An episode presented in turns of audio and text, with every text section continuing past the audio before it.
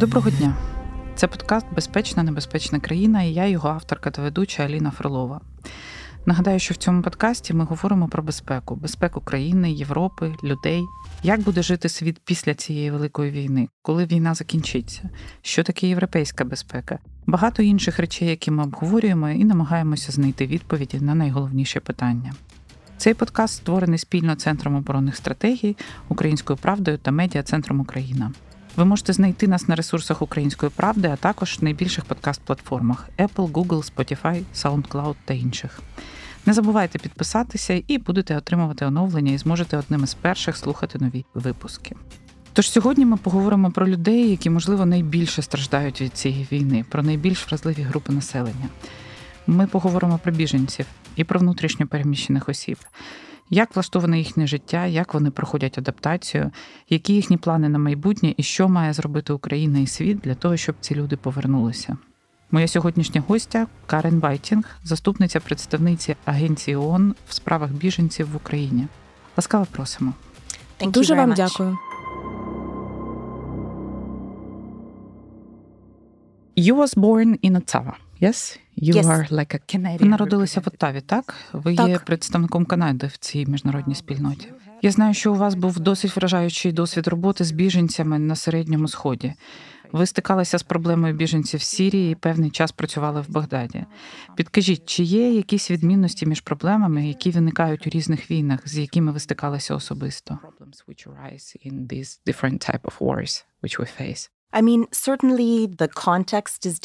Звичайно, контекст відрізняється в кожній країні, куди ви їдете, і причини, через які люди змушені покидати свої домівки, різні. Але в багатьох випадках робота, яку ми виконуємо, досить схожа. Що стосується мене особисто, то я працюю у сфері, яку ми називаємо захистом. Тобто, це всі ті дії, які допомагають людям починати життя заново, отримати доступ до своїх прав і послуг. Тож тут є багато спільного. Але звичайно, кожен конкретний контекст зачіпає вас по особливому. Так, це власне було одне з питань. Як вам вдається продовжувати займатися цією роботою? Ви стикаєтесь з багатьма особистими трагедіями, намагаєтесь допомогти багатьом людям. Як залишатися в нормальному стані в таких умовах? Well, I don't face Ну, я не стикаюся з особистими трагедіями. Е, Я маю на увазі, що маю справу з. Ем, Я думаю, що гуманітарним працівникам важливо пам'ятати, що ми тут для того, щоб підтримувати вимушених переселенців і допомагати їм почати нове життя.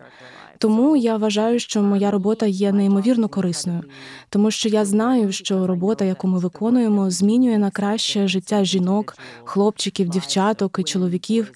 І хоча більша частина нашої роботи пов'язана з кризами, надзвичайними ситуаціями та складними ситуаціями, але є такі неймовірно корисні моменти, як, наприклад, коли ти допомагаєш людині отримати документи, що посвідчують особу, які їй потрібні для доступу до тих чи інших послуг, або що трапляється дедалі рідше, коли ти допомагаєш біженцю знайти довгострокове рішення.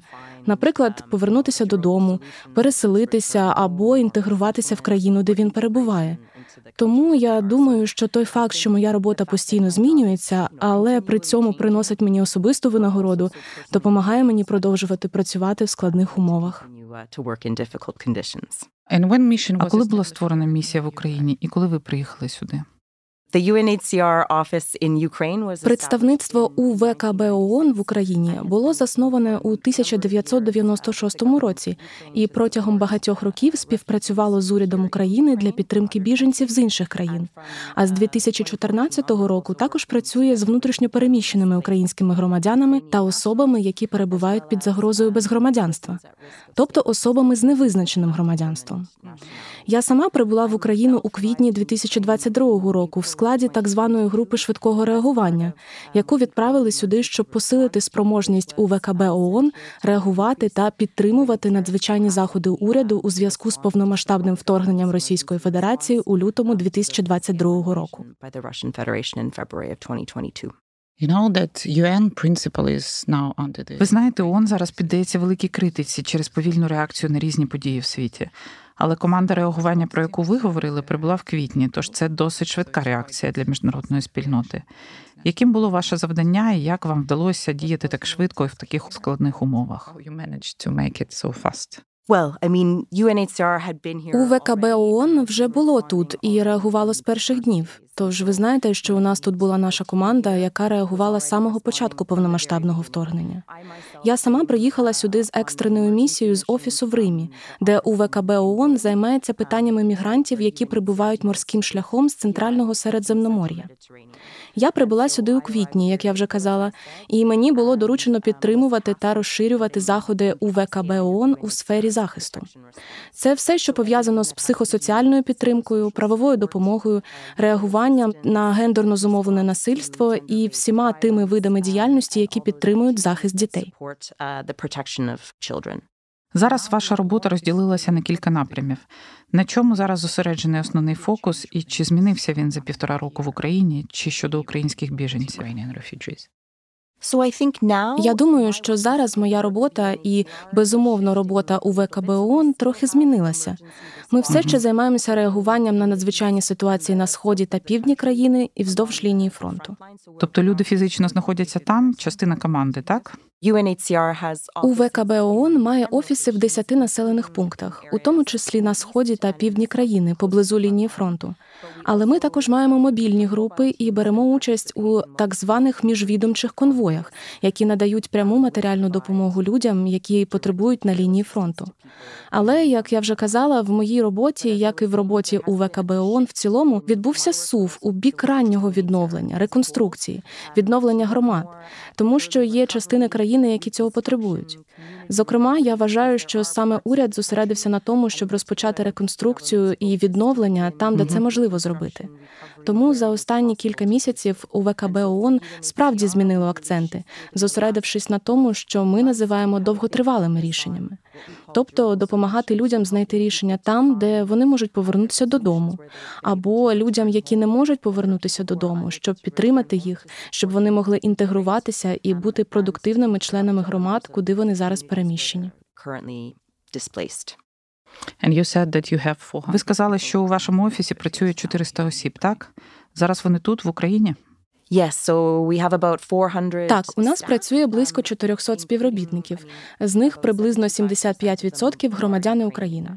Правильно. Quite big.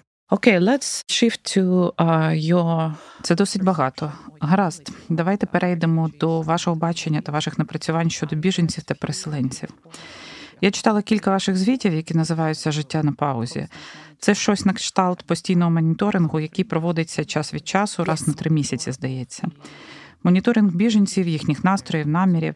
Також зараз ви додали дослідження про переселенців. Тож, чи не могли б ви дати короткий огляд того, що відбувається і як змінюється ситуація?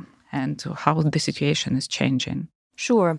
So, as you said, um, UNHCR Звичайно. has been conducting Як ви вже сказали, у ВКБ ООН проводить низку досліджень щодо настроїв та ситуації як біженців, так і внутрішньопереміщених українців тут, в Україні. У липні ми опублікували спільний звіт, який є четвертим опитуванням біженців і другим опитуванням внутрішньопереміщених осіб. По суті, це телефонні опитування, які ми проводимо періодично, як ви сказали, кожні три місяці, щоб краще зрозуміти наміри, а також сподівання і проблеми біженців і внутрішньопереміщених осіб. Це допоможе не лише у ВКБ ООН краще програмувати і планувати, як найкраще підтримати уряди в підтримці біженців і внутрішньопереміщених осіб, але допоможе нам виступати за збільшення підтримки як для українських біженців, які переміщені за кордон, так і тут в Україні, щоб підтримати відновлення України, а також для підтримки внутрішньопереміщених українців, які перебувають на території України.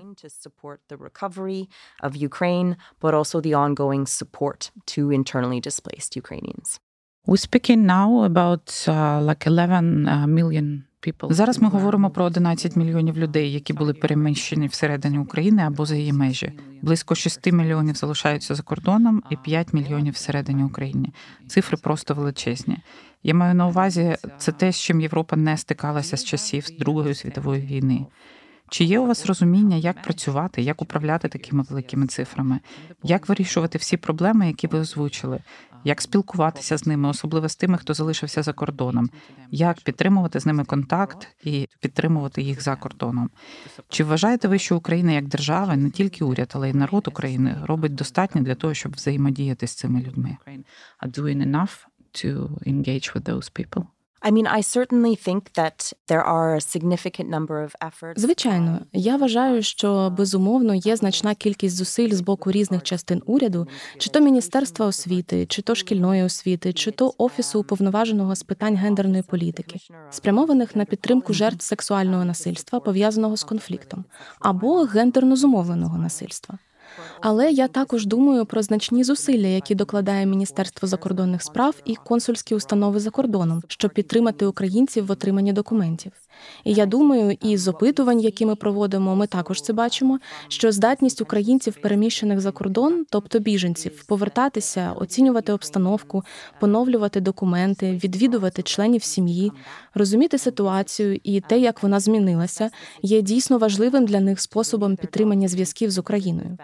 І ми також бачимо, що це підтримує і допомагає людям прийняти поінформоване рішення про те, коли для них буде правильним повернутися додому в Україну.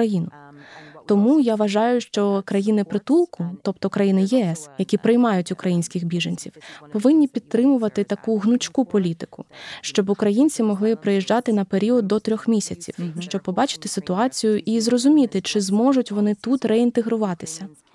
Принаймні, це одна з речей, за яку виступає у ВКБ ООН. Тому я думаю, що багато сторін зобов'язані допомогти українцям прийняти таке рішення і зберегти зв'язок з Україною.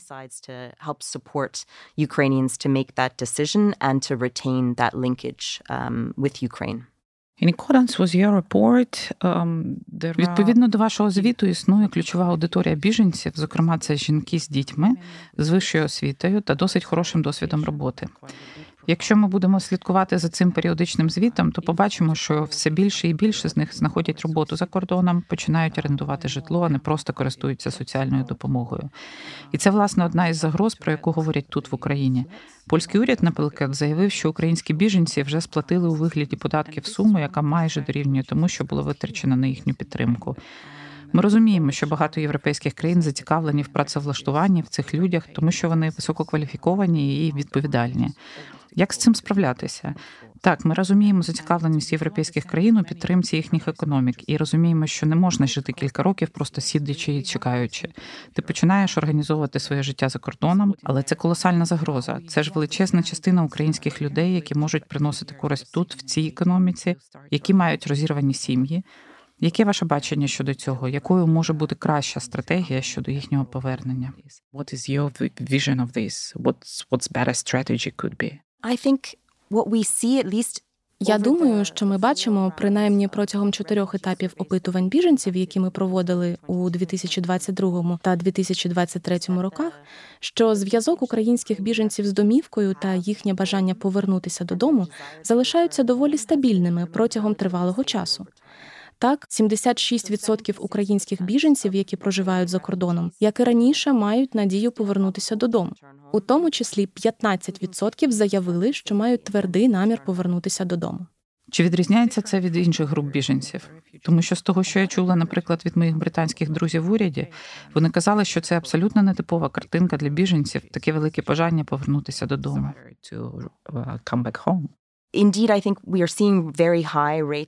Дійсно, я думаю, що ми бачимо дуже високий рівень бажання повернутися. Це безумовно одна з ситуацій, яка є дещо нетиповою, тому що ми дуже швидко почали проводити ці опитування щодо настроїв. Часто в інших ситуаціях, пов'язаних з біженцями, ми не проводимо такі опитування так швидко, тому що безумовно в такій ситуації, як ця, коли триває війна, ми не можемо проводити їх аж так швидко. Але я думаю, що зв'язок, який українські біженці мають з домівкою, і бажання повернутися додому, безумовно дуже високі. Повертаючись до вашого запитання, я думаю, що з точки зору УВКБ ООН, те, що ми бачимо, як українські біженці інтегруються, насправді є історією успіху тому що це фактично інвестиції в людський капітал і спроможність українських біженців за кордоном мати можливість повернутися в Україну і зробити свій внесок у відновлення тут. Як ви сказали, ви не хочете, щоб люди сиділи роками, не розвиваючи свої навички, не розвиваючи свою економічну стійкість, не роблячи своїх дітей добре освіченими та адаптованими, які живуть життям нормальних дітей. Я маю на увазі, що все це є важливим, на мою думку, активом і для України, тому що коли ці люди повернуться, вони матимуть навички. Їхні діти будуть добре освічені. Вони будуть, я сподіваюся, добре пристосовані. Але я думаю, що той факт, як ви вже згадали, що сім'ї розлучені, що жінки і діти не обов'язково перебувають зі своїми родичами. Ми вважаємо сильним мотивом для людей, які хочуть повернутися додому, воз'єднатися зі своїми сім'ями. Тож я думаю, що ми бачимо це багато в чому. Але я думаю, що той факт, що українці змогли тимчасово інтегруватися в ці країни, є багато в чому історією успіху для систем прийому і надання притулку в багатьох країнах-членах ЄС що вони могли зробити крок вперед і прийняти цих людей в умовах гідності і безпеки, а також інтегрувати їх в свої національні системи. Але це також інвестиція в цих українців, яка підтримує їхнє повернення, і, зрештою, як ми сподіваємося, відновлення України.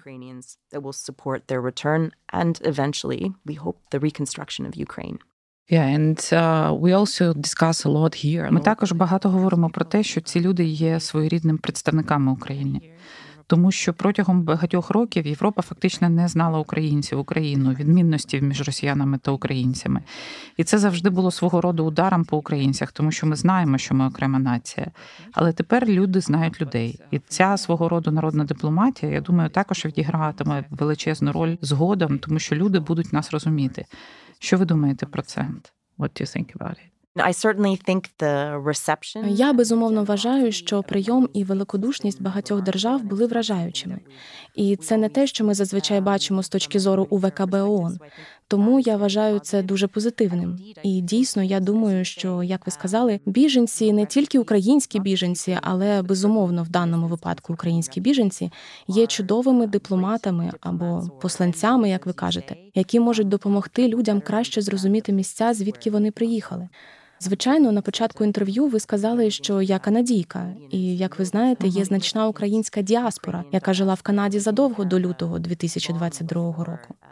І безумовно, ми в Канаді знаємо, що українці зробили значний внесок у розбудову країни, залізниць, сільськогосподарського сектору та інших галузей. Ситуація, яка склалася тут, є прикрою, але як ви сказали, це можливість продемонструвати стійкість і чудові можливості та навички, які Україна має тут, і те, як вона може зробити свій внесок у розвиток світу. Yeah, did you make some kind of... Чи проводили ви якесь окреме дослідження настроїв дітей? Адже там багато дітей. Вони щойно пішли до шкіл, університетів. З того, що я бачу у своїй бульбашці, то так, більшість цих дітей наразі хочуть повернутися додому. Вони кажуть, що гаразд, ми будемо вчитися тут, але потім повернемось додому. Але можливо є якісь цифри щодо цього. Maybe there is some figures about this. Ми не проводили спеціального опитування з акцентом на дітей чи молодь, але безумовно вони є серед сімей, які ми опитували. І як я вже казала, це свідчить про те, що є намір повернутися додому. Але ми не проводили спеціальних досліджень щодо цих дітей. Проте, як ви кажете, є окремі свідчення того, що діти дійсно хочуть повернутися додому і почати знову вчитися українською мовою, мати своїх друзів і громаду навколо себе. Я думаю, що це важливий виклик для дітей біженців звідусіль бути вирваними з корінням і переміщеними далеко від дому, від друзів, громади, великої родини, тієї мережі, яка допомагає тобі бути добре адаптованою дитиною. І я думаю, що примусове переміщення часто є найбільш трагічним для молодих людей, тому що воно справді має такий руйнівний вплив. Вони часто найбільш стійкі, але я думаю, що саме тому дуже важливо, щоб міжнародне співтовариство дійсно інвестувало в освіту, психологічну підтримку та інші заходи, які дійсно підтримують українських дітей незалежно від того, чи вони переміщені за кордон, чи переміщені тут в Україні, тому що вони будуть наступним поколінням, яке братиме участь у відновленні України, і дуже важливо інвестувати в їхній розвиток. Окей, okay. um, you said that uh, European uh, systems... Добре. Ви сказали, що європейські системи досить добре спрацювали в цій ситуації з точки зору роботи з біженцями.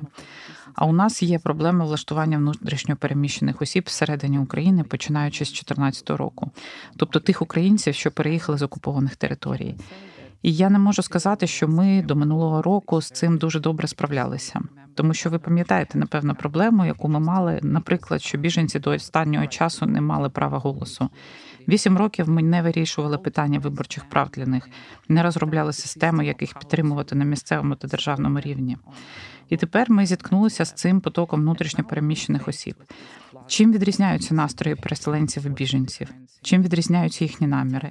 Чи задоволені зараз ті, хто є переселенцями державною стратегією їхньої підтримки?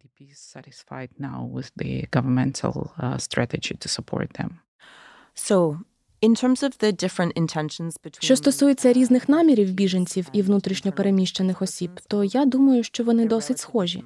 Отже, як я вже казала раніше, 76% біженців і 82% внутрішньопереміщених українців мають намір повернутися додому. І близько 15% як біженців, так і внутрішньопереміщених українців кажуть, що хочуть повернутися додому протягом наступних трьох місяців. І як я вже говорила раніше, цей відсоток залишається відносно стабільним протягом 2022 і 2023 років. Ми не проводили опитування щодо задоволеності певною політикою уряду, але ми бачимо, що люди все ще хочуть повернутися додому. А ті, хто хоче інтегруватися на місцевому рівні, все частіше знаходять можливості для цього. Ми бачимо, що місцева влада в ряді західних і центральних областей докладає зусиль для інтеграції внутрішньопереміщених осіб до послуг управлінь соціального захисту, а також до шкіл і все частіше до ринку праці. І я думаю, що в деяких випадках ми дійсно бачили, що місцеві громади не тільки вітають переміщене населення, яке зараз проживає в них, а й все частіше розглядають це як можливість розвивати громадські центри, інтеграційні хаби для покращення засобів до існування та можливостей працевлаштування, тому що є різні навички та різні можливості, які люди приносять з інших куточків України. Um, because there are these different skills and different capacities that people bring from a different part of, of Ukraine. Coming back to your research again. Повертаючись до вашого дослідження, 94% респондентів сказали, що для них вирішальним фактором у прийнятті рішення про повернення була безпекова ситуація. Ну це очевидно, і це, скажімо так, завдання наших збройних сил і уряду. 91% сказали, що для них дуже важливо мати доступ до базових послуг, таких як житло, школи, лікарні і таке інше. Чи це є вашим фокусом у відновленні? Ви долучаєтеся до вирішення цієї проблеми? На чому зосереджуєтесь? Які ваші пріоритети? Які конкретні проекти ви реалізуєте?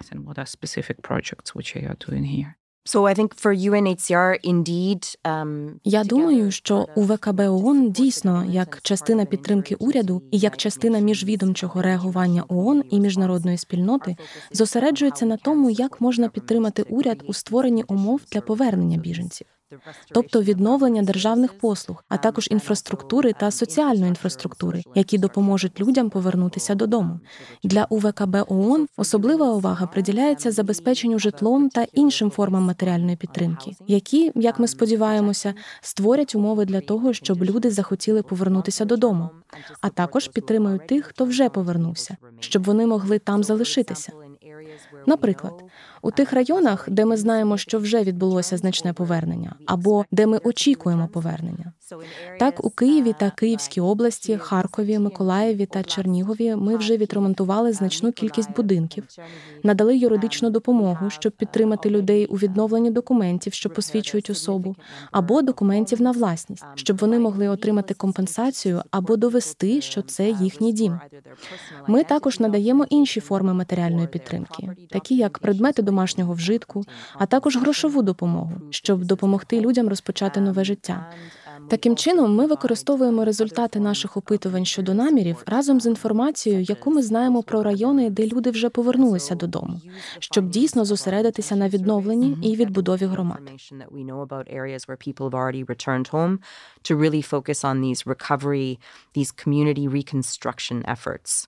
And, when you say how... А коли ви говорите про житло, то це означає гроші на ремонт і власне житло для тих, чиї будинки були зруйновані? So we have a, a different... У нас є різні способи, як ми можемо підтримати людей. Так, ми можемо забезпечити людей будівельними матеріалами, щоб вони могли самостійно провести ремонт.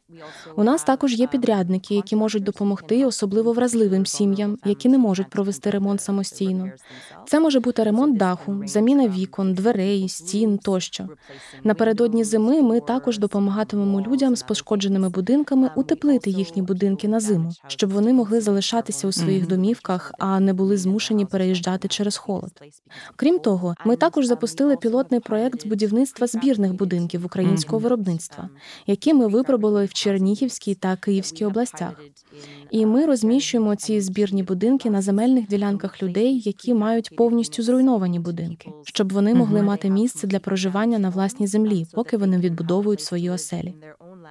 Таким чином, ми надаємо підтримку людям у відновленні або утепленні їхніх помешкань у різний спосіб, щоб вони мали захищене середовище і могли залишатися там, де вони і є, і не були змушені знову переселятися.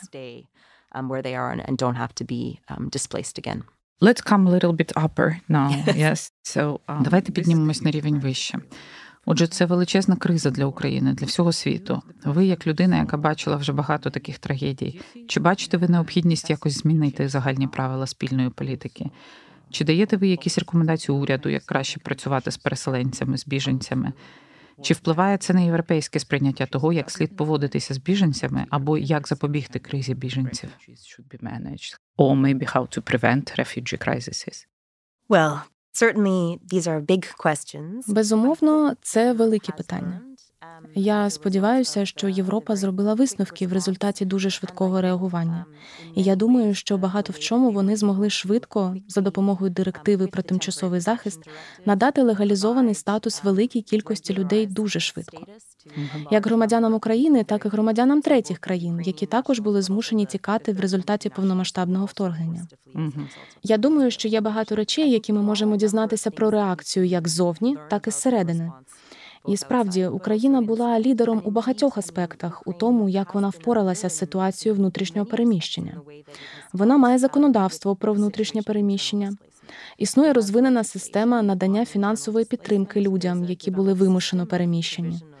І уряд, я думаю, працює над інноваційними та новими способами пошуку рішень для переміщених осіб. Ми бачимо, що урядові структури, такі як Міністерство реінтеграції, Міністерство інфраструктури, Міністерство соціальної політики, всі разом намагаються випробувати нові та інноваційні способи надання підтримки вимушеним переселенцям. Очолити і спрямувати міжнародне співтовариство і інших, а також гуманітарну спільноту, щоб знайти способи вже зараз розпочати цей етап раннього відновлення і відбудови громад. Тому я думаю, що є багато речей, яких ми вже можемо навчитися, і я сподіваюся, що в результаті цього ми зможемо вчитися і надалі. Що ми дійсно відзначаємо, так це те, що уряд України відіграє провідну роль. А в багатьох інших країнах, де відбуваються аналогічні процеси, це зовсім не так. Тут ми бачимо, що уряд хоче підтримати своє переміщене населення, а також відіграє сильну лідерську роль у координації міжнародного реагування. and also has a strong leadership. Another story about refugees, which looks like a very interesting now. Ще одна історія про біженців, яка зараз виглядає дуже цікавою. Я так розумію, що можливо це не українська тема, але використання біженців як загрози для європейських країн це щось нове. Ось що робить Білорусь. Вони привозять біженців, фактично іммігрантів, нелегальних іммігрантів до кордону з Польщею, намагаються за допомогою них чинити тиск на європейські країни. Чи стикалися ви з таким використанням людей в інших ситуаціях, і чи намагалася ваша організація якось боротися з цим?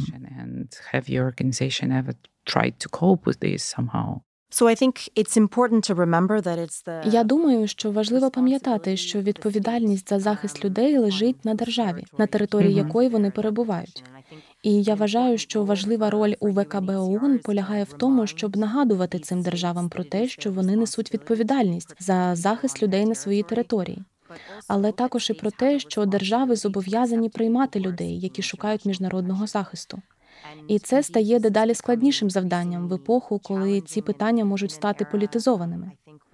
Але я думаю, що з точки зору УВКБ ООН принципи, що лежать в основі конвенції про статус біженців 1951 року, залишаються такими ж актуальними, як і в 1951 році. І я вважаю важливим, щоб не тільки УВКБ ООН, але й інші держави-члени і ООН в цілому продовжували нагадувати державам про ці важливі принципи і про те, що вони підтримуються через фундаментальне право людей шукати безпеку і шукати міжнародного захисту, якщо вони не можуть отримати захист від своєї держави.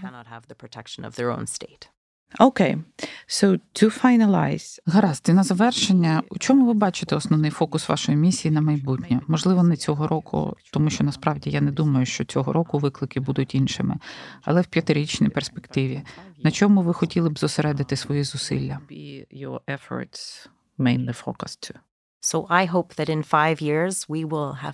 Я сподіваюся, що через п'ять років у нас буде мир, і що ми продовжимо підтримувати населення, яке повертається сюди. Тому я думаю про те, як ми можемо допомогти людям інтегруватися в їхні громади, або людям, які не можуть чи не хочуть повертатися додому, щоб вони могли інтегруватися в ті громади, де вони знайшли безпеку. Я також сподіваюся, що ми матимемо значну програму добровільної репатріації, яка вже завершиться через п'ять років тому що, як ми знаємо, наміри повернутися додому є сильними серед українських біженців.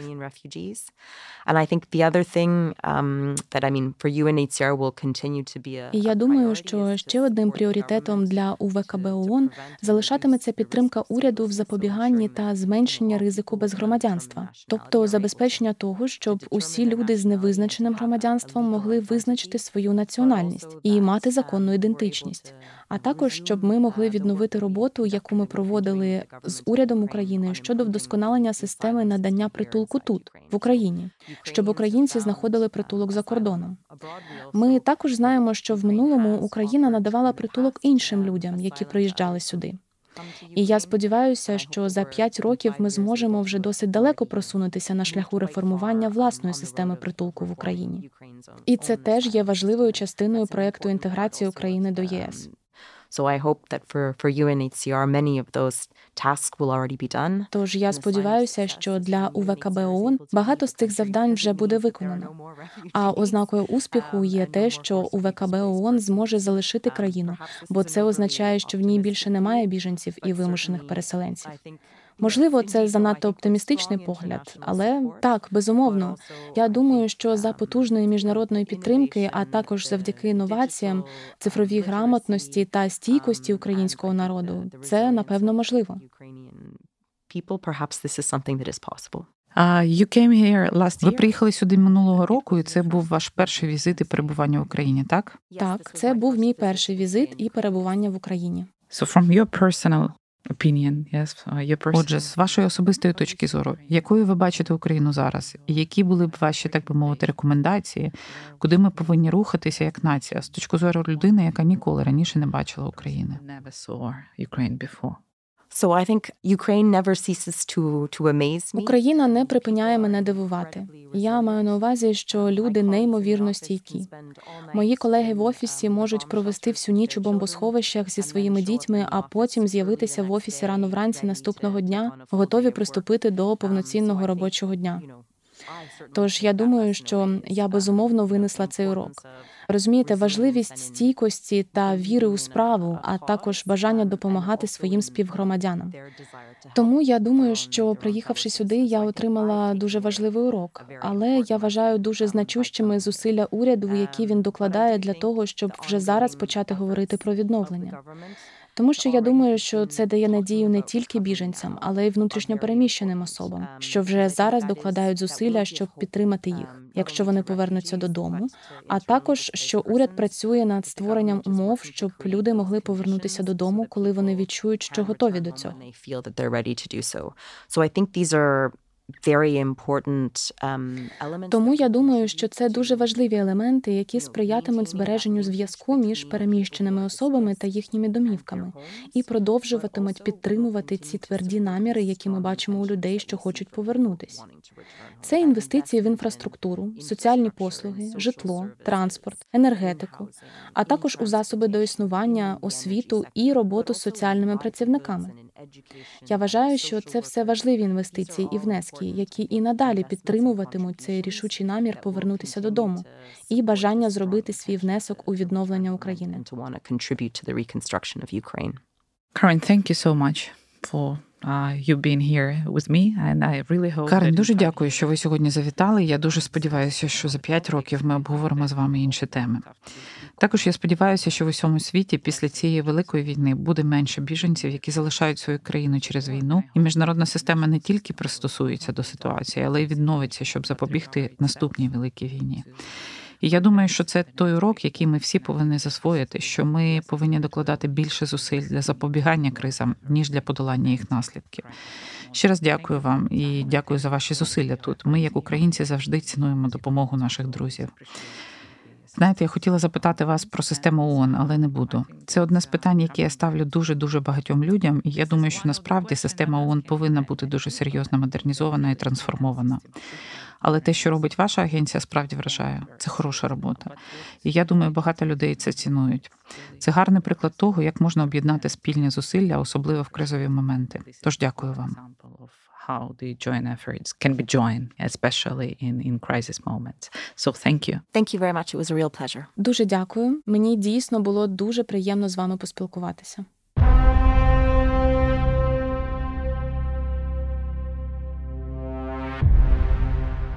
Хочу нагадати, що це був подкаст Безпечна небезпечна країна. Мене звати Аліна Фролова. Наш подкаст робиться спільно Центром оборонних стратегій, Українською правдою та медіа-центром Україна. Ви можете знайти нас на більшості подкаст-платформ та на ресурсах Української правди. Не забувайте підписуватись та отримувати оновлення. Безпечна небезпечна країна. Кожен з нас може вплинути на те, як скоро з цієї назви зникне частка не. Дякую.